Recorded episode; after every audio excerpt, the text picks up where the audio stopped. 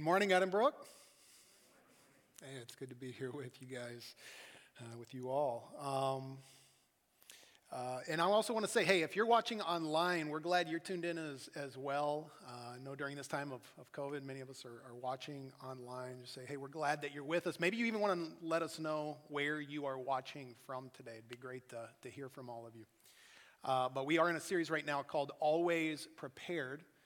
Um, we kicked it off last week.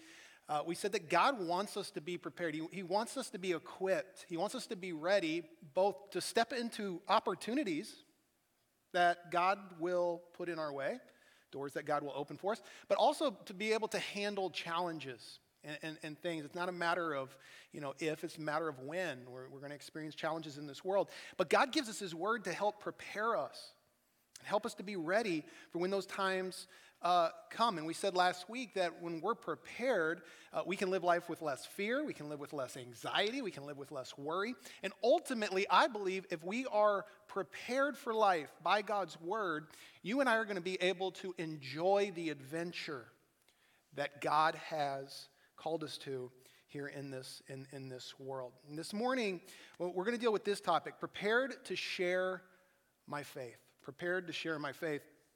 Uh, many years ago, uh, I went out fishing with some buddies, and we got out on the lake, and I was excited to, to, to fish. I had just bought some new lures, and I hadn't fished for, for a long time, so I was really excited to actually uh, catch, some, catch some fish. But my, my buddies were not so excited as I was. And so we got out on the lake. They started blaring music. Uh, they were talking politics, sports, everything else. And I, here I am trying to fish, and we're not catching a thing. We were out there for hours, seemed like almost all day, didn't catch a thing. So finally, they went back to shore. We had some other friends that were hanging out on shore. I said, I'm going to just take the boat out by myself and see if I can catch anything. So I go back out uh, onto, this, onto this lake. And uh, it wasn't too, too long afterwards. We had almost all just died, given up, uh, where I snagged my first bass. I snagged a pretty good size uh, bass. And then a, a little while later, uh, I, I, snagged uh, another pretty decent sized bass, and I realized my friends were the problem. And so I just kept throwing and cast out. And eventually I caught a northern and caught some crappie. And it turned out to be this great fishing experience. I had almost given up, but I didn't. And so I ended up uh, having, having a great time catching fish that day. You know, Jesus says something very interesting in Matthew 4. He says this He says, Come follow me. And he's talking to, to all of us, to all of us, wherever we're at today. He's saying, Come follow me, Jesus said. And he says, I will send you out to fish for people.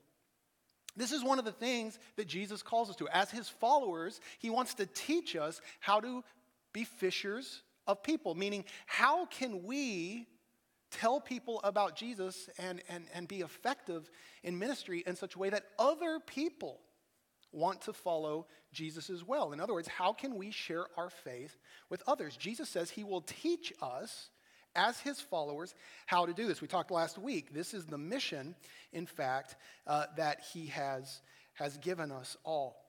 And it's very interesting. This morning, I want us to look at something that the Apostle Paul says in the book of Philemon. You know, this isn't a book we look at often. It's a very short book in, in the Bible. Uh, it's the only book uh, that Paul wrote uh, directed specifically at one person, uh, although he mentions a couple other people. But rather than a church, he's talking primarily to this, this, this man named Philemon. And I want to give you some context before we look at this passage. Uh, Philemon was apparently a, a wealthy man who owned at least one slave. And the slave's name was Onesimus. Now, keep in mind, this is the first century. Many of us, when we hear that word slave, we think New World slavery, where people were kidnapped and, and, and, and, and, and taken to be slaves. This is different in the first century. Oftentimes, people would become slaves because they couldn't pay a debt. And rather than go to prison for not being able to pay off their debt, they would become an indentured servant to somebody. They would live with that person and do that person's will, that person's bidding, until they could pay off their debt. We know from the first century you had slaves who were teachers, who would teach uh, the household kids. You had slaves that were accountants. You had slaves uh, that were even doctors, okay? So this was a common thing in the first century. Philemon, we're, we're told, is a godly man, and he has a slave named Onesimus. And Onesimus is apparently not a believer, and he runs away from his master. Now, he can get into big trouble for this. He could be in prison for not fulfilling his, his, his debt. Um, and so he runs for shelter uh, to the Apostle Paul. Apostle Paul's in house arrest at this time. Uh, and he finds the Apostle Paul to ask for help. And the Apostle Paul tells Onesimus about Jesus. And Onesimus gives his life to Christ. So then the Apostle Paul writes this letter, this letter called Philemon, to ask Philemon to receive Onesimus back and to be gentle with him and to show him grace. So that's what the book of Philemon is written for. And we read this in, in, in, in chapter 1. It's really only one chapter, but verses 4 and 6 say this. Again, he's talking to Philemon here, and this is a, a, apparently a friend of the Apostle Paul. He says, I thank my God always when I remember you in my prayers, because I hear of your, your love and, and of the faith that you have towards the Lord Jesus and for all the saints. Again, talking to Philemon here, and he says, I pray, listen to this, that the sharing of your faith may become effective for the full knowledge of every good thing that is in us for the sake of Christ. So let me break this down a little bit. First, he, he challenges Philemon to share his faith. Uh, we don't know exactly what happened here, okay? Uh, this is speculation, but maybe something that happened is the Apostle Paul asked Onesimus, Hey, Onesimus, uh, did Philemon ever talk to you about Jesus and tell you about this Jesus and the hope we have? And, and, and maybe uh, Onesimus was like, nah, man, yeah, I didn't, I never heard uh, about this Jesus. And so uh, Paul writes Philemon saying, hey, man, share your faith. And then notice why he says we should share our faith. He says, so, so that you will have the full knowledge of every good thing that is in us. In other words, Paul is saying that when we share our faith, we experience every good thing that we have in Christ. And let me just ask us and, and, and, take a time out here for just a second. When was the last time you, you shared your faith with somebody? You know, maybe some of us would say it's, it's been a while. Maybe some of us would even say, I've never done that. And yet the Apostle Paul is saying when we share our faith, we experience every good thing that God wants for us, has for us in Christ Jesus. Now, I don't have time to talk about what every good thing is, but let me give you a few uh, uh, uh examples of, of what Paul might mean by that. You know, one, he might mean just joy.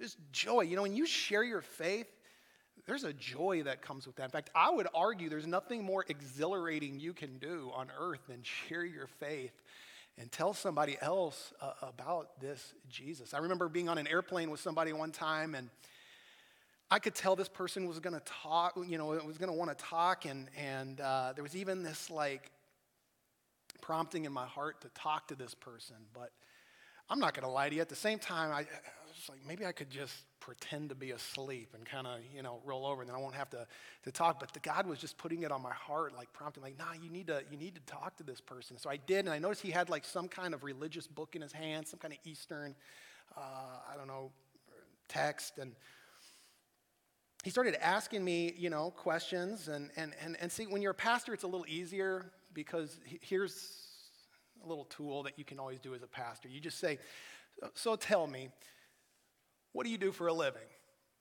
And then they tell you what they do for a living, and then what do you think the natural response back is? So, what do you do for a living? I'm a pastor. And then there you go, and I have my opportunity, and I got to share my faith with this person. And I'm not going to say that this person made like a decision, you know, on, the, on that flight, but um, just getting to share my heart with this person and tell this person what Jesus had, had done in my life. Uh, friends, I, I, was as high as that, that plane, getting off, you know, just knowing that, that seeds had been planted in this person's life, telling them about Jesus. It, it, it led to, to, to great joy that God had chosen to use me to share Jesus with this, this person. And so I just believe joy, if, if you're feeling like a little joyless, maybe this, especially with everything going on in our world, Start looking for somebody you can share your faith with. You might be surprised the joy that that brings into your life. And then, and then it brings us to this one purpose. You know, when we share our, our faith with someone, it, it gives us a great sense of, of, of, of purpose. So many of us feel like our lives are just like meaningless and, and we're not even sure. Like, are we, especially in this time of COVID where many of us aren't going into maybe a workplace, it's just like can feel useless, but you're not. You've been given the highest calling of anyone on planet Earth. You have a high calling. You have a great purpose in this world. And that's not, that's not self help. That's not me just trying to give you some perspective. This is what Christ tells us. Don't follow me. I will make you fishers of people. I've given you a mission to be my witnesses. And so, what would happen if you started seeing your workplace as a mission field? What would happen if you started seeing your neighborhood as a mission field? What would happen if you even started, some of you, your family as a mission field, we start to see life differently. We start to see life with kingdom minded eyes. It's all an opportunity to point people to Jesus, to the glory of God. I'm telling you, this is one way your life can be filled with purpose, not just going to a job and just, you know, earning a paycheck, but living for a higher purpose wherever God has planted you, whether that be at a job or in your home.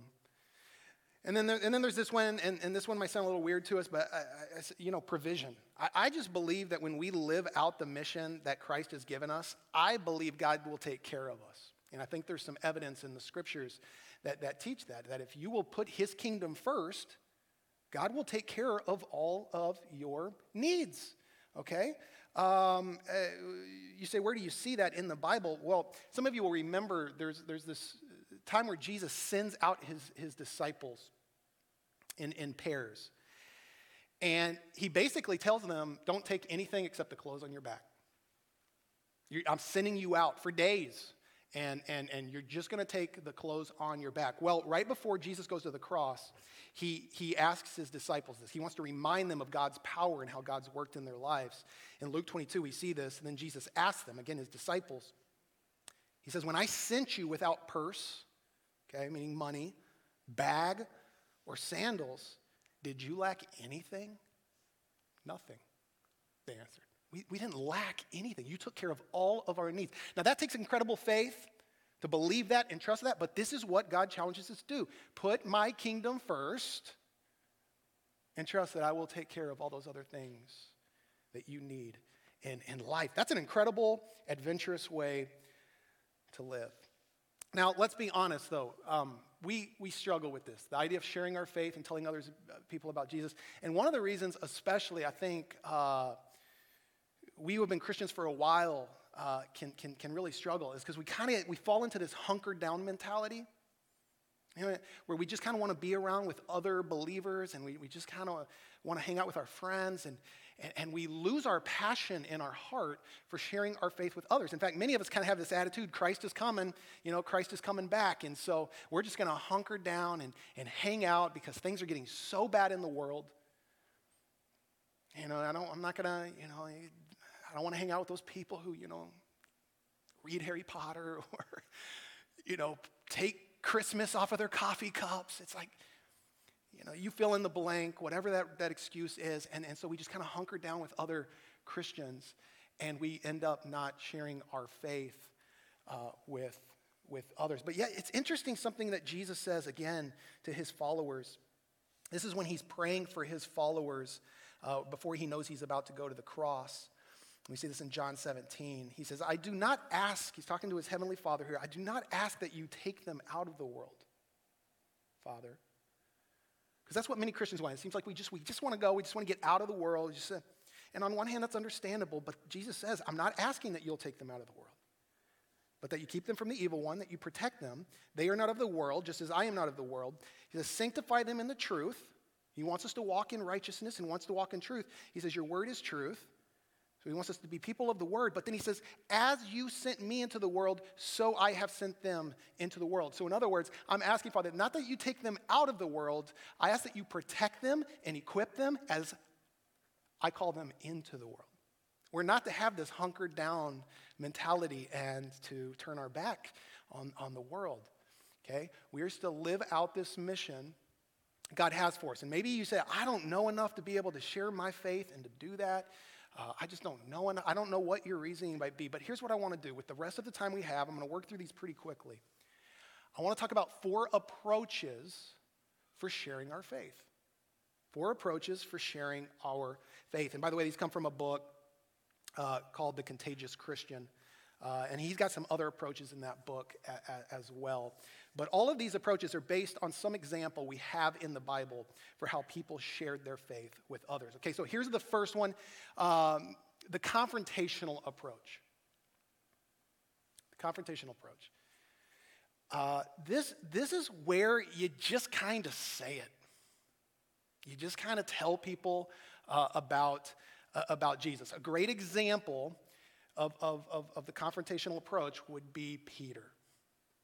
Peter just kind of said it. He didn't beat around the bush, right? In fact, at one point, uh, when he's given this great sermon, uh, he's asked, What must we do to be saved? And, and Peter replied, Repent and be baptized, every one of you, in the name of Jesus Christ for the forgiveness of your sins. There it is. He didn't beat around the bush, he just said it. In Acts 4, he's standing before a Roman council, and he says this Salvation is found in no one else, for there is no other name under heaven given to mankind by which we must be saved. He's saying Jesus is the way, the truth, and the life. No one's coming to the Father except. I mean, he just says it.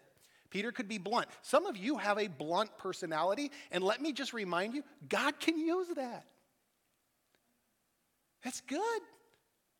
We need people who just say it how it is, okay? Uh, now, let me just caution that though. The one caveat I would say make sure you're, you're, you're, you're still couching it in love and grace. Um, you know, Jesus came with truth, but also grace. I, I, remember working with a coworker, one of my first jobs. I had just become a Christian. This coworker was driving me nuts. And one day I just had it. And I remember I said, You are a sinner and need Jesus. Friends, that wasn't very effective, okay? Um, and of course, the extreme form of that is bullhorn guy.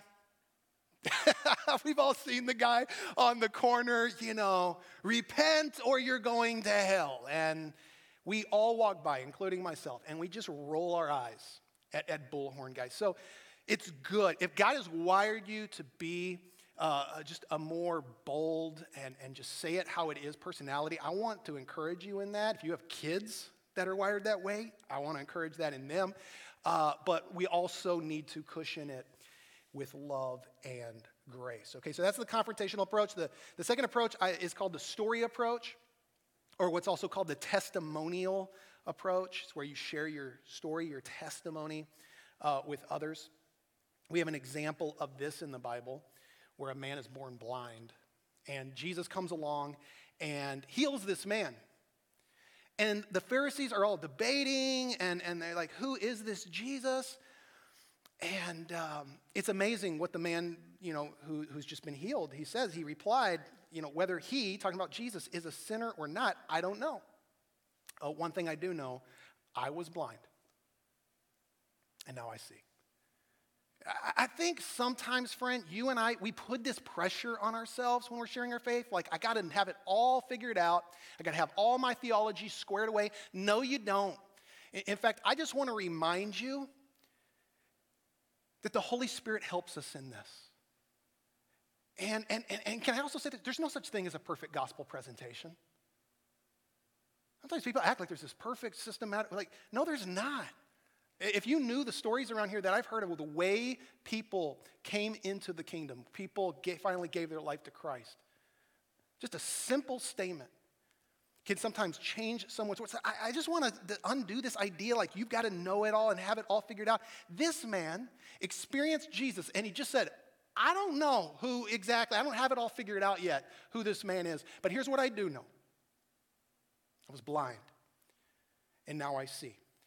And, and, and all of us, if you're a follower of Christ, if you put your faith in Jesus, if you've received the gift of salvation, you have a story to tell. You have a past. You, you have the time when your heart changed from being a heart of flesh to being a, or a heart of stone to being a heart of flesh, and you became all of a sudden sensitive to all this God talk and who this Jesus is. And then, how did your life change after that? And see, you can write that down. You could put that. They, they challenge you, you know, uh, people who are really good with this would say, learn to, to, to tell your story in about three minutes. What was your life like before Christ? How did you receive Christ? And then what has your life been like uh, after Christ? And, and let me say this too you don't have to have the dramatic story. Because I think some of us think, you know, you got to have the, you, you got, what story do I have to tell? If you grew up in the church, you know what? There are people who need to hear your story. Not most people, I find, don't have the dramatic story. And sometimes it's like if I don't have the sex, drugs, and rock and roll, you know, past, then I don't have a story to tell. Well, most people I find aren't sex, drugs, and rock and roll. Most people I find it's snacks, Doritos, and too many sushi rolls or something like that. Okay, I don't know. I, but too many people, it's like, it, it, I find that there are people who need to hear every kind of story out there. And if you're a follower of Christ, if you've had your eyes opened to who this Jesus is, I'm telling you, you have a story to tell. And, and so maybe that's something you could even spend this week trying to, to craft, okay? Uh, and then, the, okay, this brings us to the attractional approach. The attractional approach is how could you live your life in such a way that people want what you have? Would you say that you're living your life in such a way and experiencing the fruits of the Spirit in your life in such a way, you know, love, joy, and peace, and all those good things, that others would see that and say, ah, there's something different about you. Uh, we see this with a man named Simon in the Bible. He was known as Simon the sorcerer. You read about this in, in the book of Acts. Um, Simon the sorcerer he sees the disciples. And, by the way, Simon the sorcerer had a great influence on people. He was apparently this great magician who could do these miracles. Like, and people were following Simon the magician. But he sees the disciples go by and starts seeing the things the disciples could do. And Simon said, I want that. It tells us he actually became a believer in Jesus himself. But then he makes the mistake of asking one of the disciples, he's, he's like, hey, can I buy the Holy Spirit from you? Because I see the power you have. I want that. They rebuke him. They're like, you just need to put your faith in, in, in Christ.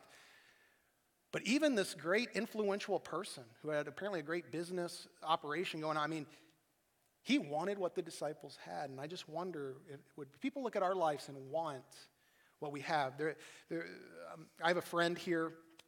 Uh, he's, he's moved away from the church, uh, but he actually used to be on staff at one point. And he, he, his kids played sports with another family here from Edinburgh. And he just noticed there was something unique about this couple. They had a joy to them, uh, a hope that he just couldn't put, he, he, he didn't understand. And he actually asked them one day, said, well, I just noticed there's something different about you. What is it? And they said, they said two things. They said, well, we have, we, we, we're Christians. We've, we've put our faith in this Jesus and we love Jesus. And they said, we have a, an amazing church family that we're a part of. And so he came to church gave his life to Christ, and he's been following Christ ever since. And again, been, he was a part of our church. He was on staff at one point and has since moved. But what an incredible story. Just seeing something different in another believer and wanting what they have. Are we living our lives that way? It got me thinking about that this way. Would people see that in me? Uh, but that's the, uh, the, the attractional approach, which brings us to the last one I want to talk about, it, which is the invitational approach. And that's what, that's what this couple did. They invited him to church. All of us can, can do this. It's just a, a simple invitation. And it doesn't have to be church, it could be a conference, it could be a camp. Uh, but I like church because if you invite them to church and they get plugged in, now they have a church family. One of the things I've always hated is sharing my faith with someone. Someone comes to know Christ and then you don't have anywhere to plug them in and they're just they're floundering and you can't walk with them. So I love this idea of being able to invite people to church. Uh, we, we, have an example of this in, in, in John 4. Uh, Jesus speaks to this woman uh, in, in the town of Sychar. She's a Samaritan woman, really reveals some stuff in her heart. And if you remember what happens, she, she leaves the, the well. She leaves Jesus for a time and she goes back to the town people and, and she says, You need to come check out this Jesus for yourself. And they do. And many of them give their lives to Christ. And they say, Now it's not based on what you told us. We've experienced this Jesus for ourselves. So we can invite people. We can invite people to come and experience God here in this place. And that's one of my hopes for Edinburgh is that we will always be a church where, especially on Sunday mornings, like if you were to invite someone, they would come in and they would encounter and experience the living God, the living Christ.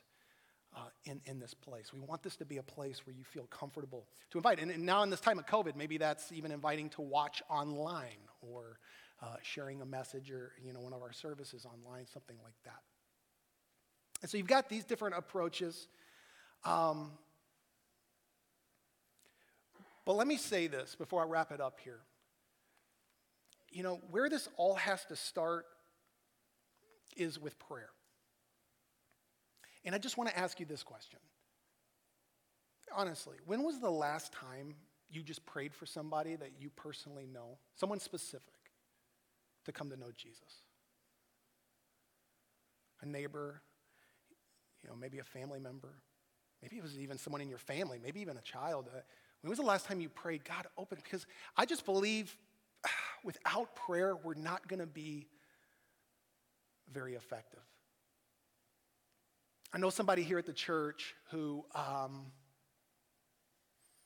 was, was addicted to drugs and, and was caught up in the drug, the, the, the drug life. In fact, this person was um, suicidal and, and, and really was already planning on how to end it, but said, you know, I'm going to end it by just doing drugs.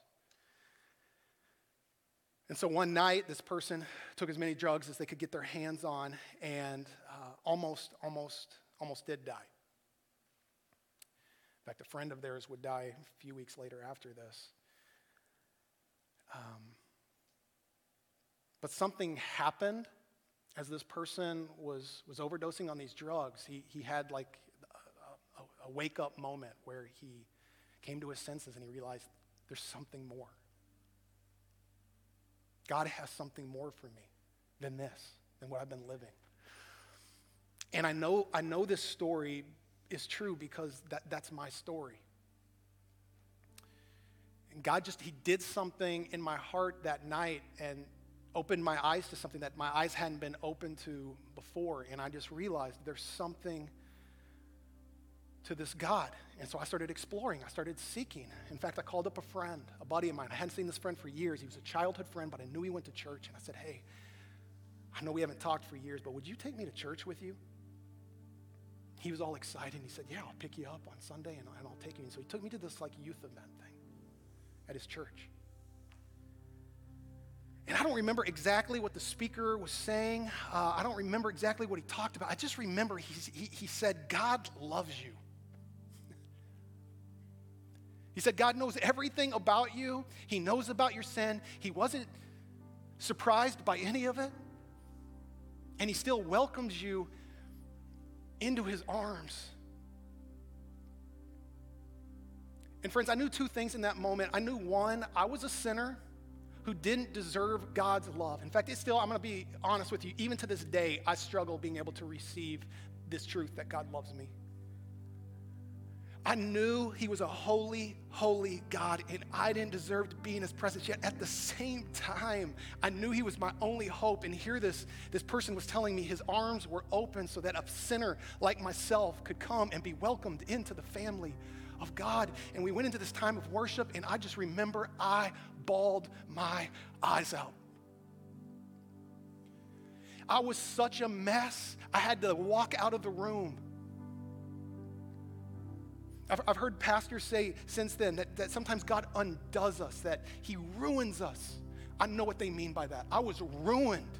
I was ruined. And what I mean by that, I was never able to shake God again because there were days where I wanted to go back to the drugs because sometimes life got hard and I was like, I'm just going to go back to my past. I'm going to go back to the drugs.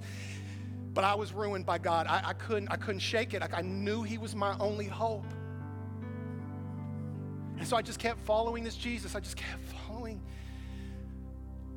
this Jesus and learning. And by the way, I didn't have it all figured out. I knew very little theology, I knew very little Bible. I just knew enough to know that God saves sinners like me. And I want Him in my life. But I tell you that story because here's the miracle in all of it. Friends, the night, the night before I called up my friend and said, Will you take me to church with you? A group of buddies that I hadn't seen for years gathered in a small group and they prayed for me specifically that my eyes would be open to the love of God. And I called them the next day. It's not just my life that was changed. All of them would tell you their lives were changed by that. Friends, it starts with prayer. Who do you need to start praying for today? But be warned when you do, God's going to give you opportunities to tell them about Jesus, and He wants you to be prepared. Let me pray for us. Oh, Heavenly Father, thank you. You're so good. You're so good to us. Thank you that you save sinners no matter what our story is. You save us. You save us from ourselves, you save us from this world, and you promise us eternal life and hope with you, God, and there is nothing better on earth. I just pray we would take a second just to reflect on that and remember there is nothing better. There's no better gift that we could have than Jesus Himself and a relationship with our, with our God. And there's others that need to hear about that, Lord. I'm going to pray that as a church, you would give us opportunity to tell people about this Jesus. Use in our life whatever approach you know is best. But help us to be prepared and help us to be ready and help us to have a desire to see that happen.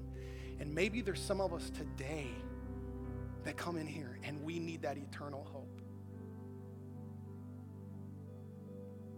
If that's you, I want you to know God's arms are open to you this morning and they're stretched wide, and just like me all those years ago. God's saying, I know.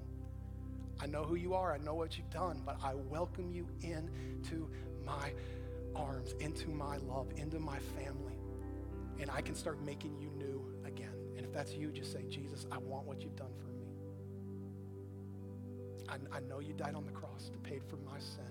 Will you take it? You pay for it there, and will you start making me a new creation and teach me how to walk in your love and equip me so I can tell others this good news? Father, we pray this in your name.